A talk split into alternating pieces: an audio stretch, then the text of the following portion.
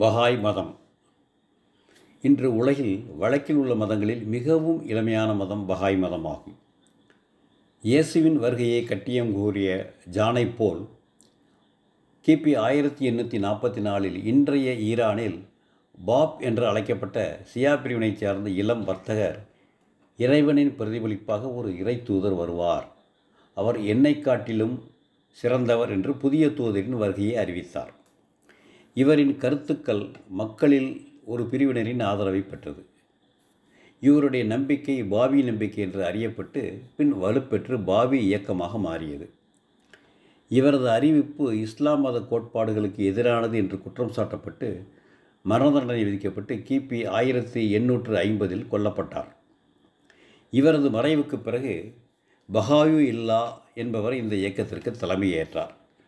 இவர் கிபி ஆயிரத்தி எண்ணூற்றி பதினேழில் பிறந்தவர். இவர் கிபி ஆயிரத்தி எண்ணூற்றி தொண்ணூற்றி ரெண்டில் இயற்கை எய்தினார். இவரும் தன் வாழ்நாளில் பெரும்பகுதியை சிறைகளிலும் சித்திரைவதைகளிலும் மற்றும் நாடு கடத்தலிலுமே கழித்தார். இவர் கிபி ஆயிரத்தி எண்ணூற்றி அறுபத்தி மூணில் பாப் அவர்களால் அறிவிக்கப்பட்ட இறை தூதர் தானே எனவும் இறைவனிடமிருந்து தனக்கு அறிவிப்புகள் வந்ததாகவும் நான் இறைவனின் பிரதிபலிப்பு எனவும் அறிவித்தார். இவருடைய இயக்கமே பஹாய் மதம் என்று அறியப்பட்டது. கிறிஸ்துவ மதத்திற்கு அடுத்தபடியாக வேகமாக பரவிய மதம் என்று பெயர் பெற்றது. ஆப்ரஹாம் மோசஸ் ஜீசஸ் ஜுராஸ்டர் புத்தர் கிருஷ்ணர் முகமது பாப் மற்றும் பஹாயுல்லா ஆகியோர் இறைவனின் பிரதிபலிப்புகள் என்றும் அதில் பஹாயுல்லா உயர்ந்தவர் என்பதும் இம்மதத்தினரின் நம்பிக்கை. பஹாய் நம்பிக்கையின் முக்கிய நோக்கமே எல்லா மதங்களுக்குள்ளும் மனிதர்களுக்குள்ளும் ஒற்றுமை பேணுவதே ஆகும். பஹாய் கோட்பாட்டின் முக்கிய அம்சங்கள். உண்மையின் மீதான தனித்துவ ஆய்வு. தேவையற்ற முன்னெடுப்பு கருத்துக்களை கலைதல் மனித சமுதாயத்தில் ஒற்றுமை. எல்லா மதங்களுக்குமான ஒரே அடித்தளம். அன்பு பாசம் மற்றும் மகிழ்ச்சிக்கு மதம் காரணியாக இருத்தல் வேண்டும். மதத்திற்கும் அறிவியலுக்கும் இடையில் ஒற்றுமை பேணுதல். உலகம் முழுமைக்குமான பொது துணைமொழி. உலகம் முழுமைக்குமான கட்டாய கல்வி. பாலின சமத்துவம். உலக அளவிலான பாராளுமன்றம் அமைத்தல்.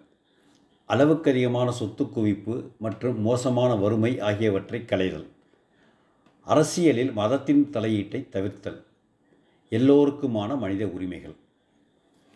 பகாய் மத கொள்கைகளை வகுத்து வழிநடத்தியவர்கள். முதலில் பாப். இவர் கிமு ஆயிரத்தி எண்ணூற்றி பத்தொம்போதில் பிறந்து கிமு ஆயிரத்தி எண்ணூற்றி ஐம்பதில் மறைந்தார். இரண்டாவது பஹாயு இல்லா. இவர் கிபி ஆயிரத்தி எண்ணூற்றி பதினேழில் பிறந்து கிபி ஆயிரத்தி எண்ணூற்றி தொண்ணூற்றி ரெண்டில் மறைந்தார். இவருக்கு பிறகு அப்துல் பாஹி என்பவர் பொறுப்பேற்றார். இவர் கிபி ஆயிரத்தி எண்ணூற்றி நாற்பத்தி நாலில் பிறந்து ஆயிரத்தி தொள்ளாயிரத்தி இருபத்தி ஒன்றில் மறைந்தார். இவர் பஹாயு இல்லா அவர்களின் புதல்வர் ஆவார் இவருக்கு பிறகு சோஹி எஃப்என்டி என்பவர் பொறுப்பேற்றார்.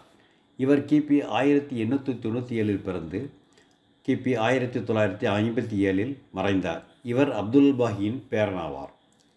பஹாயுல்லா மதத்தின் நிர்வாக செயல்பாடுகள். உள்ளூர் மண்டலம் மற்றும் தேசிய அளவில் நிர்வகிப்பதற்காக ஆன்மீக நிர்வாக குழுக்கள் அதாவது ஸ்பிரிச்சுவல் அசம்பிளிஸ் ஒவ்வொரு வருடமும் தேர்ந்தெடுக்கப்படுகிறது. ஐந்து ஆண்டுக்கு ஒரு முறை தேசிய ஆன்மீக சபை உறுப்பினர்கள் சேர்ந்து உலகளாகிய நீதி சபைக்கு அதாவது யூனிவர்சல் ஹவுஸ் ஆஃப் ஜஸ்டிஸ் ஒன்பது உறுப்பினர்களை தேர்வு செய்கின்றனர். இந்த அமைப்பே பகாய் மதத்தை வழிநடத்துகிறது. பகாய் மதம் வாழ்வியல் கடமைகள் மற்றும் தவிர்க்க வேண்டிய செயல்களாக வலியுறுத்துபவை. ஒன்று பதினைந்து வயதுக்கு மேற்பட்ட அனைவரும் குறிப்பிட்ட மந்திரங்களை உச்சரித்து தொழுகை நடத்த வேண்டும்.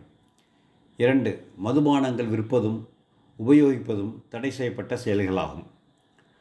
மூன்று திருமண உறவிற்கு புறம்பான உடல் உறவு மற்றும் ஓரினை சேர்க்கை தடுக்கப்பட்ட நடவடிக்கைகளாகும். நான்கு பதினைந்து வயது முதல் எழுபது வயது வரையில் உள்ள உடல்நலம் கொண்ட அனைவரும் ஆண்டில் பத்தொம்போது நாட்கள் நோன்பு இருத்தல் அவசியம்.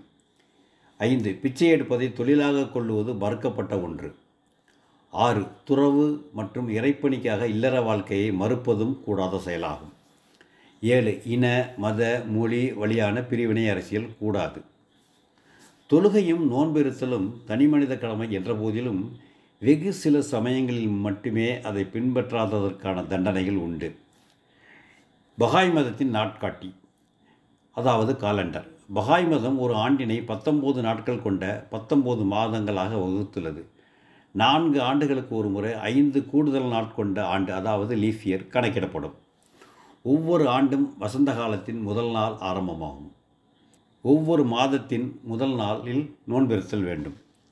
மதங்களுக்கிடையான ஒற்றுமை முக்கிய நோக்கம் எனினும் பிற மதங்களின் நம்பிக்கைகளை ஏற்காத செயல்கள் முக்கிய குறிக்கோளுக்கு முரணாக அமைந்து விடுகிறது.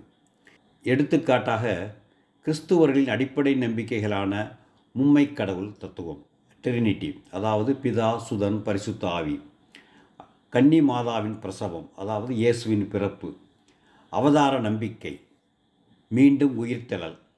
இரண்டாம் முறை இயேசு வருவார். ஆகிய வகைகளை பகாமி மகத்தினர் மறுக்கின்றனர். இதுபோன்ற மதங்களுக்கிடையான நம்பிக்கைகளின் மீதான விமர்சனம் முக்கிய நோக்கை எட்டாக்கணியாக்கி விடுகிறது. பகாய் மதத்தில் தற்போது ஒரு கோடிக்கு மேல் பின்பற்றுபவர்கள் உள்ளதாக கணக்கிடுகின்றனர்.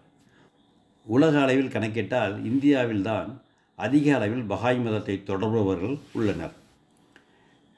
டெல்லியில் மிக பிரம்மாண்டமான வழிபாட்டு தலம் உள்ளது.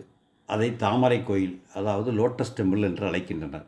நவீன கட்டிடக்கலைக்கு எடுத்துக்காட்டாக விளங்கும் இந்த கோயிலை எல்என்டி நிறுவனத்தினர் கட்டுமானம் செய்துள்ளனர். சராசரியாக ஆண்டு ஒன்றுக்கு நான்கு மில்லியன் மக்கள் இந்த கோயிலுக்கு வருகிறார்கள் என்கிறது புள்ளி விவரம் மிகவும் சிறப்பான கொள்கைகளை கொண்ட இந்த மதம் கொண்ட கொள்கையை விடாமல் வளர்த்தால் இந்த உலகம் நன்மடையும் என்பதில் சந்தேகமில்லை. நன்றி வணக்கம்.